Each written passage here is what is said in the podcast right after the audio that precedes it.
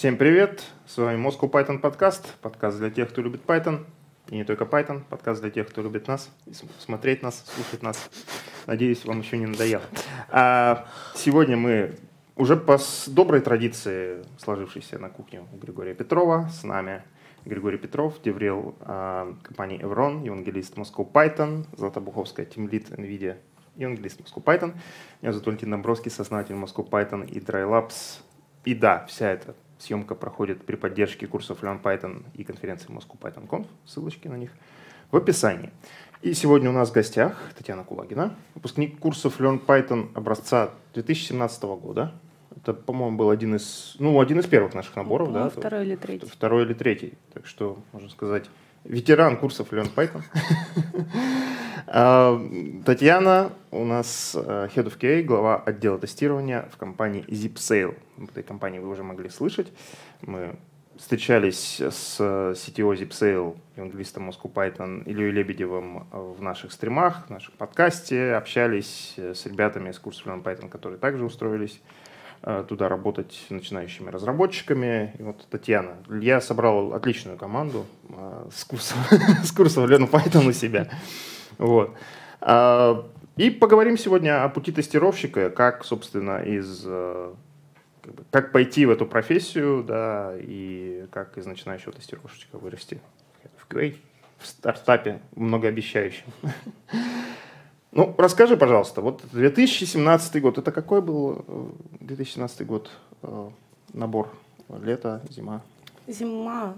Зима. Скорее всего. Ага. Я точно помню, что я была на двух курсах, потому что я второгодница, и первый я не закончила. Ага. Вот. Да, да, Слушай, да. а ты, по-моему, была на вот курсы в Диворкасе, когда проходили в большом да, зале. Да, да. Вот это, по-моему, был второй набор как раз. Скорее по-моему, всего. вот как раз мы начали, да, мы начали же курсы в таком ну, более традиционном формате, то есть просто ну, как бы приходили люди, садились за парты, слушали Илью, вот, кстати говоря. Вот, значит, Илья там что-то рассказывал, ну, лекция такая, да, как бы то, что Илья, в принципе, проводил в Бауманке, например, да, из чего, в общем-то, в какой-то степени здесь наши курсы, потому что у Ильи был опыт преподавания в Бауманке. Вот, это был достаточно традиционный курс. И потом, вот, по-моему, со второго как раз набора мы решили попробовать тот формат, который используем сейчас, когда приходили люди, садились за столы. И даже я пытался пройти курсы второго набора, но у меня не получилось, потому что я на первом или на втором занятии пролил кофе на бок, и чуть-чуть меня это выбило из колеи, и мое, как-то мое рвение изучать питон немножко поугасло. Да. Маркетолог в тебе победил айтишника, зарождающегося. Увы, поэтому да, сейчас я пока только могу print hello world делать, ничего больше. Ну что ж, да, окей, 2017 год. Как вообще появилось желание пойти учиться на курсы? А, я была на первом Django Girls. И, собственно, mm-hmm. меня там затянуло это все. Вот, мы же там разворачивали блок на Django. У меня с первого раза не получилось. Потом оказалось, что это не я такая, просто у меня винда. Mm-hmm. Вот. И тогда еще на первом Django Girls не было разбиения по группкам, у кого Windows, у кого Mac, у кого Linux. Mm-hmm. Вот. А оказывается, есть много специфики. В 2017 Слушай, столько тогда. воспоминаний у нас сегодня вечер воспоминаний. Ну, не вечер, день. Для тех, кто смотрит это вечером, это вечер.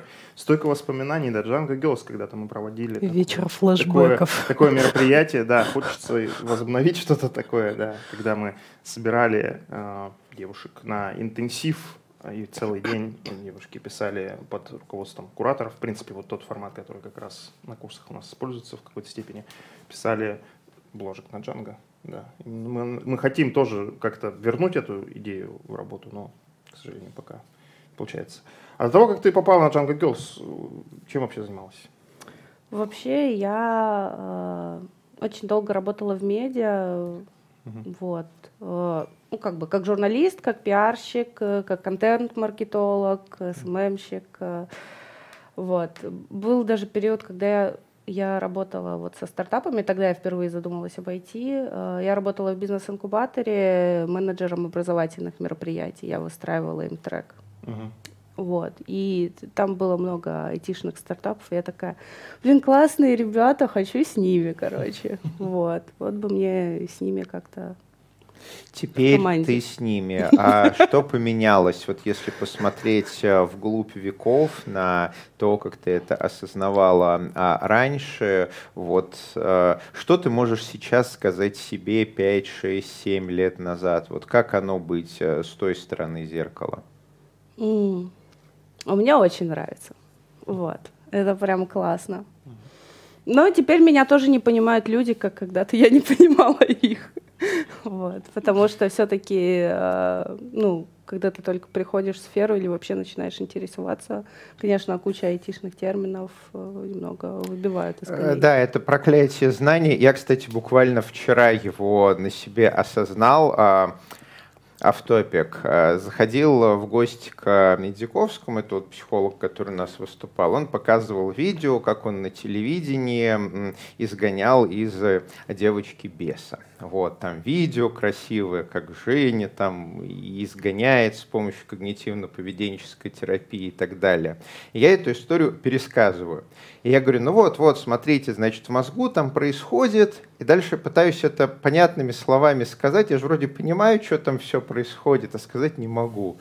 Я пытаюсь сказать раз, пытаюсь сказать два, пытаюсь сказать три, потом посидел, подумал, ну, там все сложно, Женя молодец, давайте скипнем тему.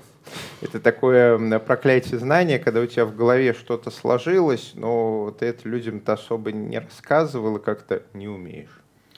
Да, угу. да, есть такое, это отдельное, отдельный скилл, да, как мне кажется. Почему вот эти популяризаторы науки, да, существует, это отдельный скилл, когда ты пересказываешь что-то более простыми словами, понятными публиками, публике.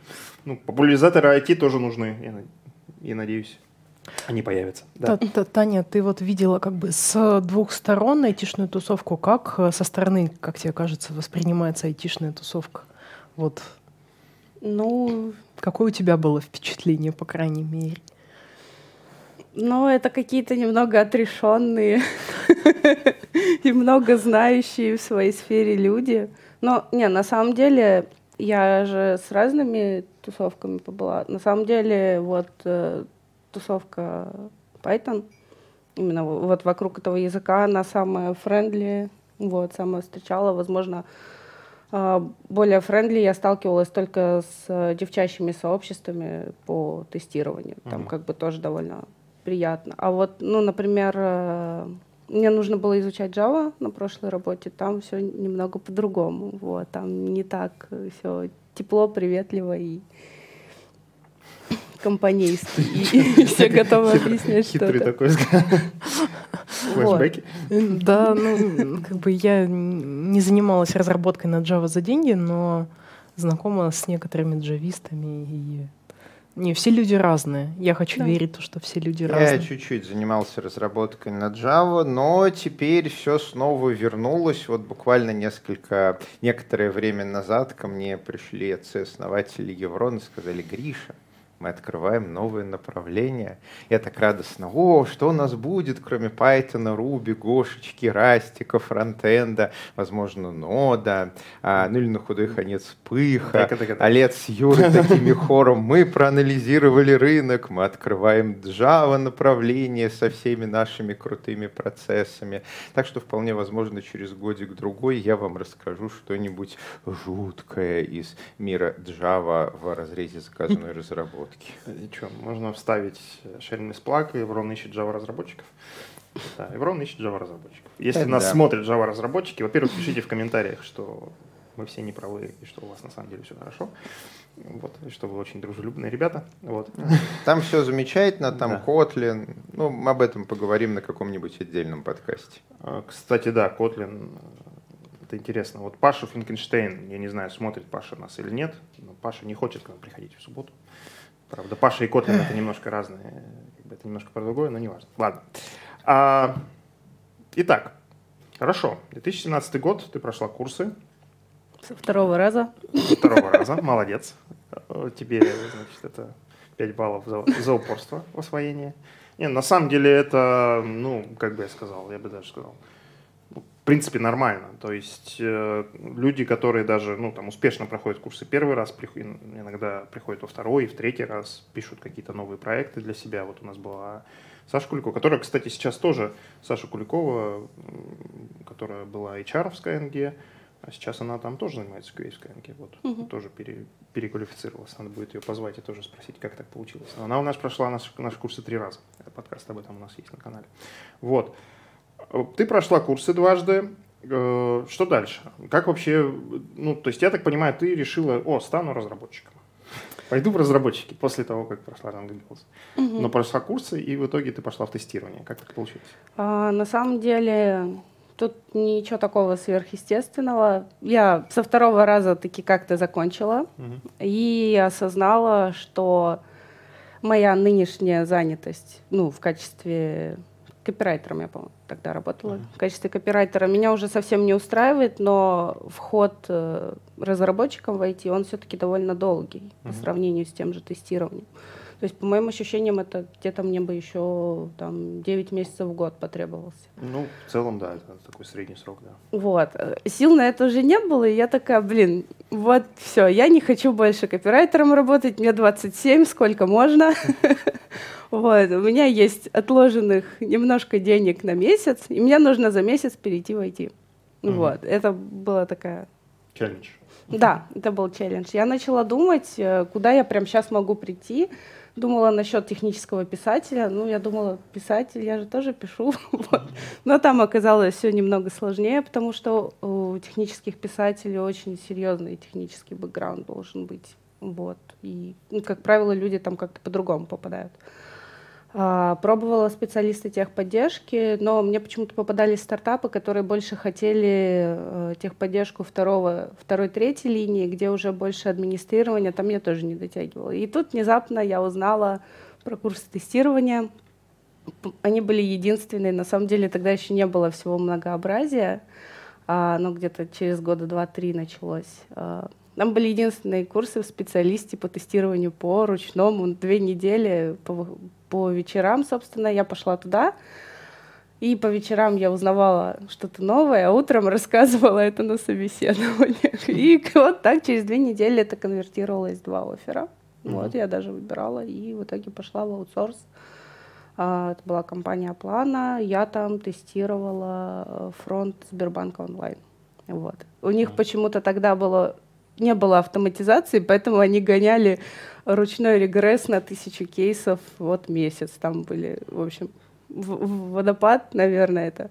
Не знаю, или как этот ужас можно было по-другому назвать. В общем, четыре с половиной месяца шла разработка. Вот там сначала большой кусок аналитики на месяц, потом вот, э, собственно, где-то месяц еще это все разрабатывали, и где-то вот месяц, полтора мы все это тестировали вручную. Вот. И вот как-то с этого все понеслось. Дальше. И дальше все с этого понеслось.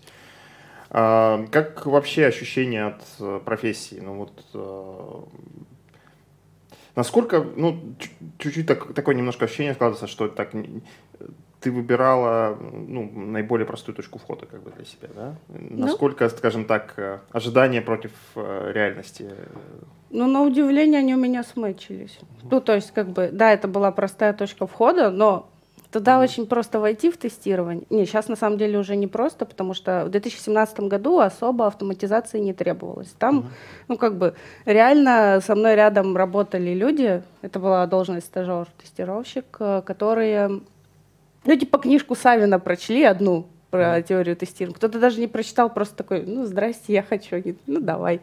Вот. Ну, то есть реально буквально вот, не знаю, за месяц можно было набраться теории, хотя бы понять для себя, что такое тест-кейс и баг-репорт, и все. Угу. Вот. Войти было очень легко, очень сложно было остаться, потому что, ну, нас реально как котят с лодки, вот так, тынк, и кто выплывет, кто выплывет. Угу. Вот. Очень многие уходили, ну, кто-то там оставался, доучивался, потому что нужно быстро погружаться в систему, нужно быстро ну, вообще врубаться по логам, искать там эти запросы. Ну, сложно, в общем.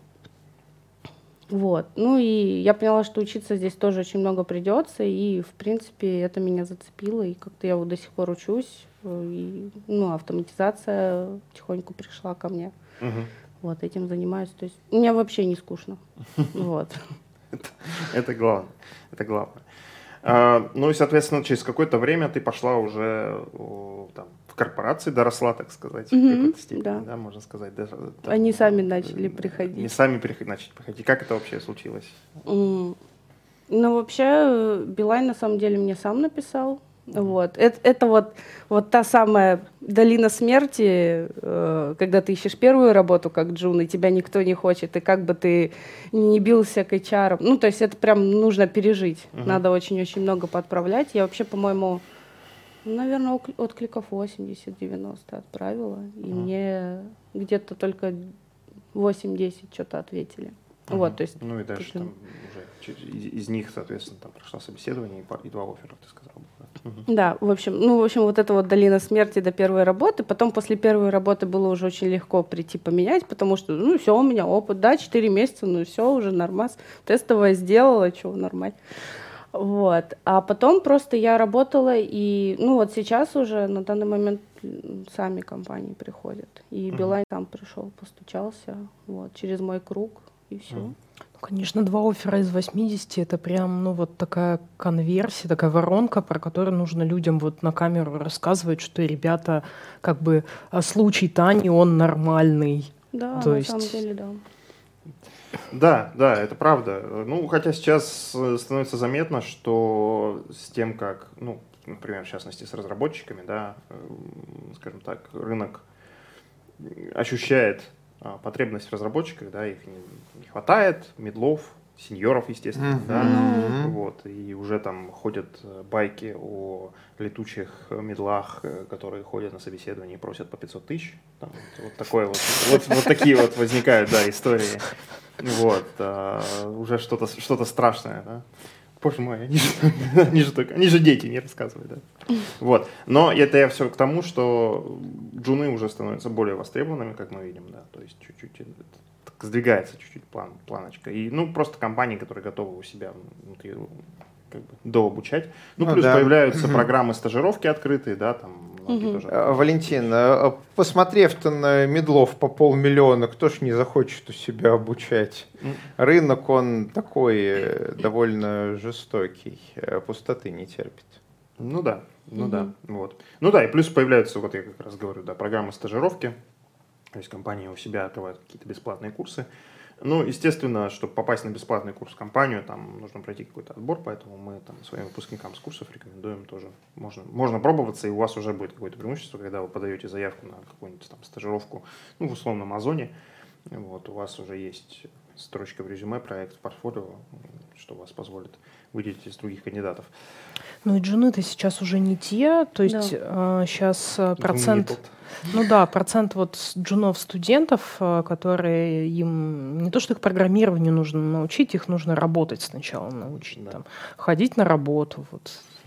Не-не, не, серьезно, ну то есть у меня были такие кейсы, когда человека нужно было обучить ходить на работу, это еще в доковидные времена, когда в офис требовалось ходить, потому что там все происходило. А в удаленные времена еще сложнее, потому что, ну, как бы опыт, там, как, условно говоря, когда ты ходишь в универ, например, да, и опыт удаленной работы, это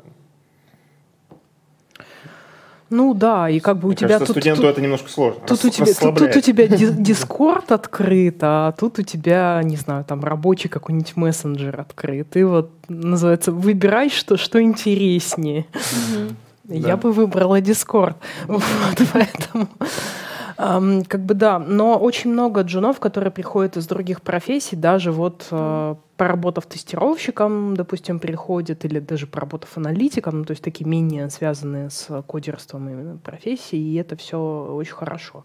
Ну да, ну да. Ну, у нас курсы вот в целом они рассчитаны на людей, которые уже получили какой-то опыт и хотят там, ну, там, кто-то хочет поменять профессию, кто-то хочет дополнительный навык получить. Э, ну и мы про это уже тоже говорили, да, что человек, который имеет некоторый опыт, вот я недавно, кстати, общался с одним товарищем, он не выпускник наших курсов, но он э, тоже, как бы, он благодаря метапам Moscow Python, Илья, привет, если ты нас смотришь, э, скажем так, вдохновился на то, чтобы пройти этап, кстати, от тестировщика к разработчику.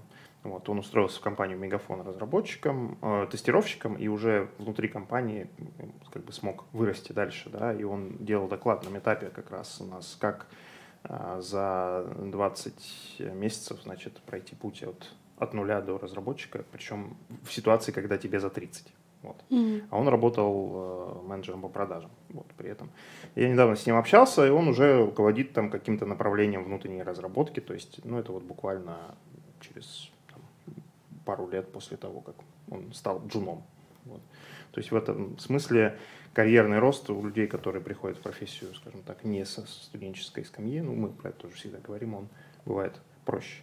Потому что mm-hmm. они умеют работать и общаться, и коммуницировать, и все это.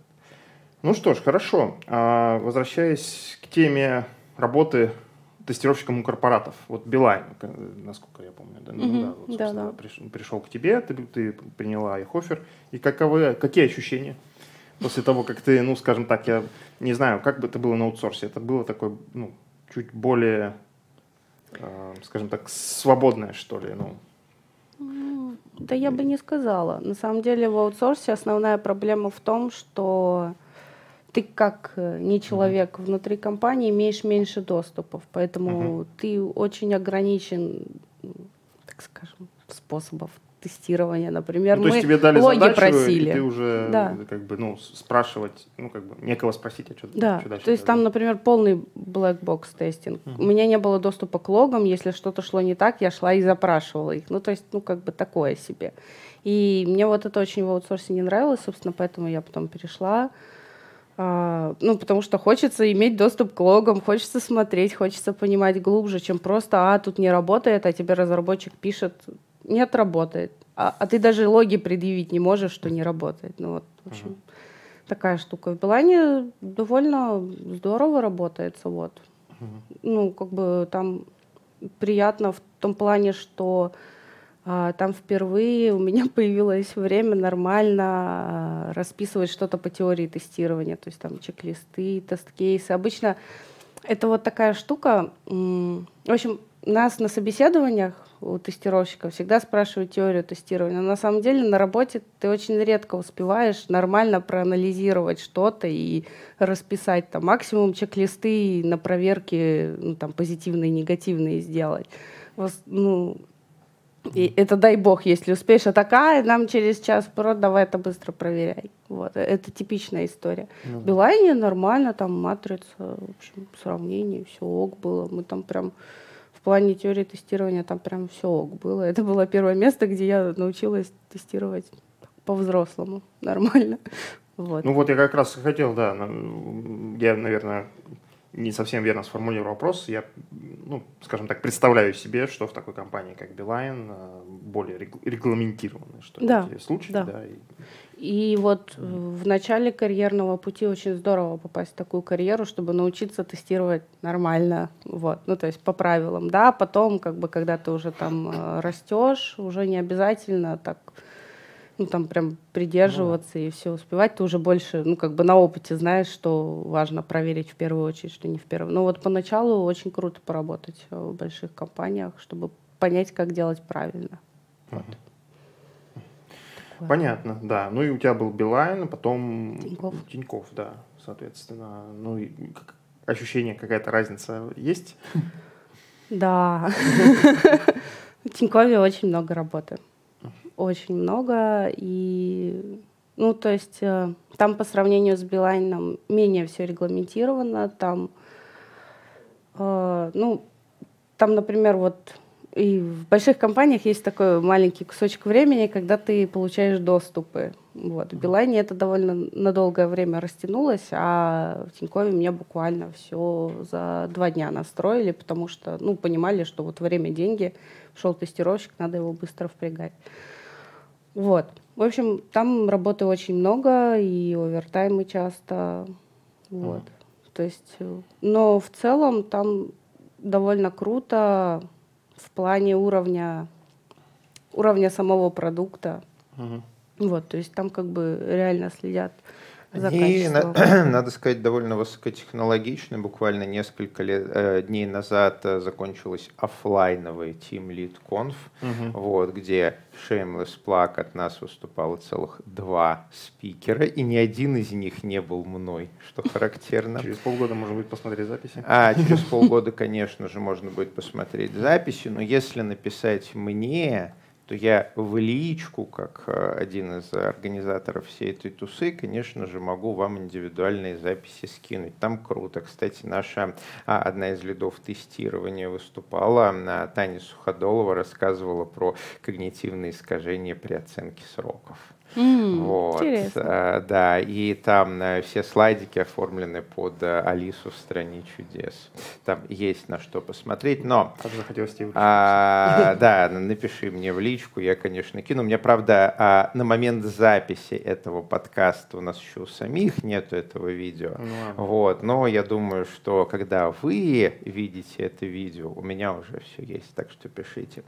И а, когда я ходил по конференции, там было порядка полутора тысяч человек. Знаете, вот когда говорят там полторы тысячи человек, это звучит совершенно не страшно, да? Ну, можно сказать полторы тысячи, там, три тысячи, пять тысяч, ничего страшного в этих словах нету. А когда ты стоишь на конференции, у тебя стенд, спикеры, мешок, конфет, и вот народ весь в масках, пытаясь сохранять дистанцию, выбегает из зала, там человек 400, и растекается по этой площадке, оно такое много. И там было очень много Тинькова. То есть спикерскую захожу, там несколько спикеров от Тинькова сидит, там программный комитет от Тинькова сидит. По площадке хожу, тоже один знакомый, второй знакомый, какая-то стайка разработчиков Тинькова побежала. В общем, они вот реально стараются прям. А Олег нам ничего не платит, это чисто из э, собственного опыта оценочное суждение. Олег нам, да, ладно. Э, Не будем раскрывать наш, это, детали нашего бизнес-отношения с Олегом, но э, раз уж мы заговорили про Олега, надеюсь, что на нашей конференции, э, которая состоится в сентябре этого года, тоже будет как минимум один докладчик из Тинькова. Вот. Хорошая компания, да, полностью соглашусь. У нас, кстати, и куратор на курсах э, есть тоже из, из Тинькова. Вот. И да, я, кстати, соглашусь с этим как и как человек, который знает действительно людей оттуда, и как человек, который является пользователем продуктов. Олег, ты имеешь в виду Олег, Олег э, Юрьевич? Нам ничего не платят, который Тинькофф. Я понял, потому что есть другой Олег, с которым, который организует Тимлитком. Я, я запутался в них. Ладно, вернемся А к есть Та- еще Олег, верне- который директор Еврона. вернемся, вернемся к Тане. Вернемся к Тане от Тинькова. А, ну, хорошо. Значит, э, ощущение разработки крутого продукта, да, ощущение Да. овер- овертайма, переработки и так далее и тому подобное. Но почему все, все же таки решила уйти? в Стартап. Да, почему в стартап решила пойти? Меня, кстати, там отговаривали серьезно. И они так реально анализируют. Ну, почему люди уходят, там прям много внутренних процессов. Мгм. Уйти. Я всегда хотела прийти куда-нибудь и построить что-то с нуля. Мгм. Вот. И стартап выглядит как э, очевидный вариант этого. Вот. Ну и да, мне хотелось вот пойти куда-то, все выстроить, быть там главной, потом, может быть, нанять кого-то себе в подчинение, доучить, вот, э, растить э, внутри человека. Вот. И, собственно, этим я сейчас и развлекаюсь. Я на самом деле думала, что это будет года через два, что я еще, короче, маленькая для таких поворотов все делать с нуля, но нет. И Я что, как э, впечатление, вот когда ты все делаешь э, с нуля, на какой там подводный сад камней вскрылся? Ну, сложно в том плане, что я единственная, кто там про качество. Ну, не то чтобы единственная, кто знает про качество там, но единственная, кто за него отвечает. И по факту я та, кто говорит, как надо вот в этой области. И это Накладывает, так сказать, отпечаток. Да, да, это, ну, это с одной стороны волнительно, потому что все время думаешь, а, может быть, я сейчас налажаю или не налажаю. Что Ну, значит может быть? Откуда такой пессимист? Мы все постоянно лажаем. Это Ладно, насколько данность. сильно я налажала или нет. Но в целом, на самом деле, оказывается, если куда-то приходишь с нуля и ничего не сделано, довольно легко что-то построить, потому что когда ты уже ну, встраиваешься в большую компанию, там просто уже есть процессы, и ну, ты довольно ограничен в своем маленьком квадратике, ты можешь делать это, ты можешь попробовать вырасти сюда, но не факт, что получится. Ну, в общем, как бы есть какие-то ограничения, что, может, это, например, компании не нужно. Например, а, ну, я бы, наверное, в Тинькове не смогла уйти полностью в автоматизацию, потому что там как бы автоматизаторов по-другому выбирают, нанимают. И мне пришлось бы долго расти, угу. вот, чтобы Понятно. получить такую возможность, наверное, годика два с половиной еще. Угу.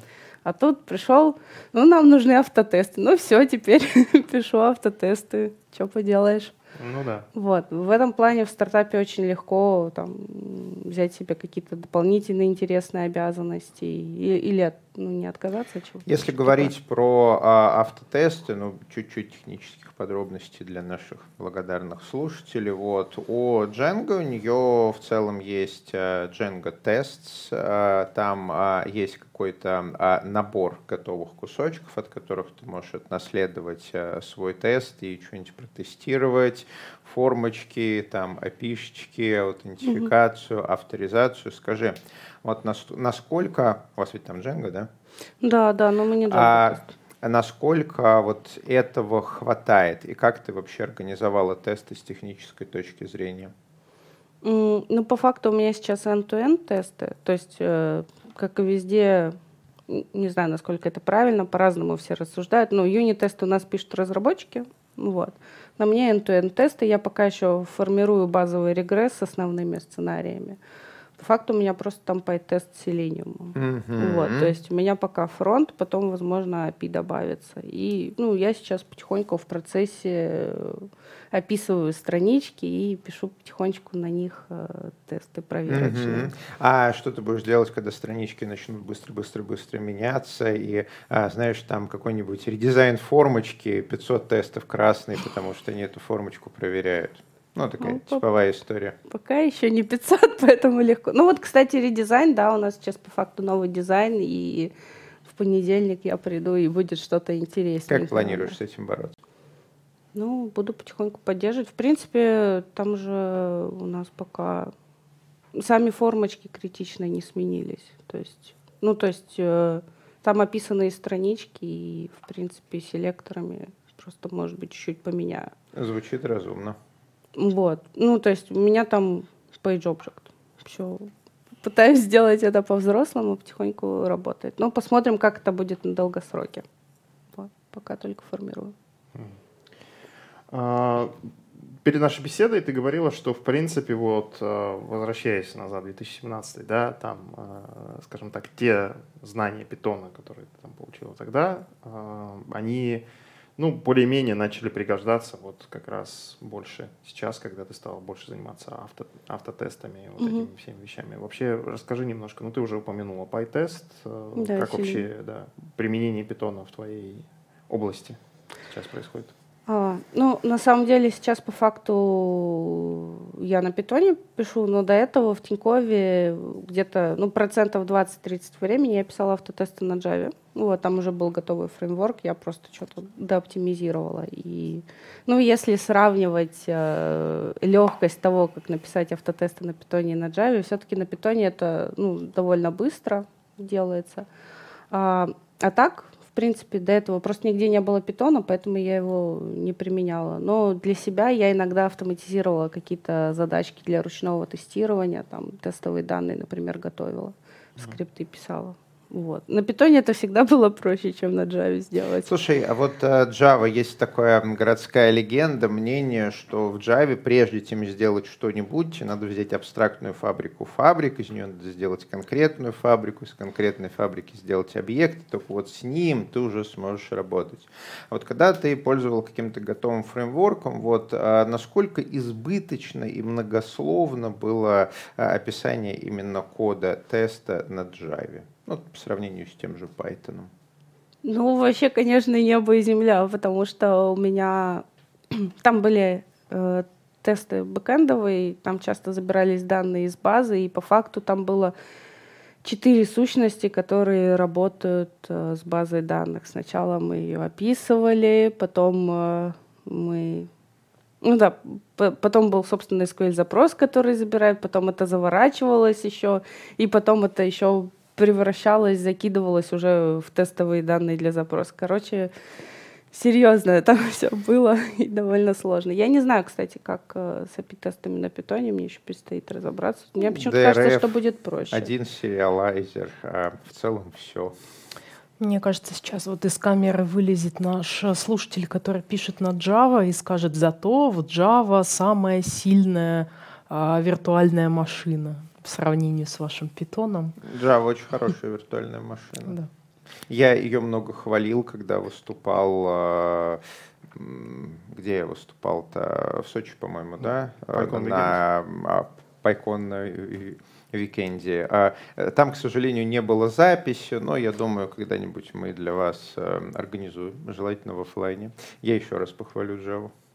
Просто есть разные уровни как бы пользования языка, и когда ты пишешь, наверное, автотесты, там тебе без разницы, какая там виртуальная машина, а вот что это все многословно или не многословно – да. Гораздо ну, важнее. с другой стороны, и depends, если у тебя тесты выполняются двое суток, это тоже не круто. Там надо смотреть на предметную область. Но, конечно, да, в большинстве своем именно каким-то вот рантаймом языка тормозит редко, если только ты там не пишешь, я не знаю, там математику, например, или у тебя там э, бизнес-логика 30 лет, или легаси. Такое. Ну или такое. Ну что ж, Тань, а, пожелаем тебе удачи. Я так понимаю, дальнейший твой путь это, ну, собственно, как сказать, даже не рост, как сказать, карьерный внутри компании, а скорее расширение спектра твоих обязанностей, вот, как ты говорила, да, работа с новыми людьми, найм там дальнейший и так далее. Пожелаем удачи Илье, тебе, компании ZipSale. Вот, Спасибо, надеюсь, надеюсь, нам пригодится. Да. Вот. А, кстати, Илья планирует выступать. У нас будет, наверное, мы скоро анонсируем наш метапчик, где у нас будет выступать, я надеюсь, Илья. Так что тоже еще раз, еще раз мы с ним встретимся. Спасибо всем, кто нас смотрел и слушал. Таня, еще раз спасибо тебе. А, с вами был Moscow Python подкаст. В гостях у Григория Петрова были... Григорий Петров, правда, он был не в гостях, он был хозяином. Григорий Петров, Деврил Иврон, евангелист Moscow Python, Злата Буховская, тимлит NVIDIA, весь Moscow Python. Меня зовут Альгин Добровский, Соснати Moscow Python Dry Labs. Таня Кулагина, наш сегодняшний гость, Head of QA в компании ZipSale. Все это проходит при поддержке курсов Learn Python, конференции Moscow Python Conf, ссылочки на них в описании. Ставьте лайки, пишите комментарии, подписывайтесь на наш канал. Здесь говорят про Python.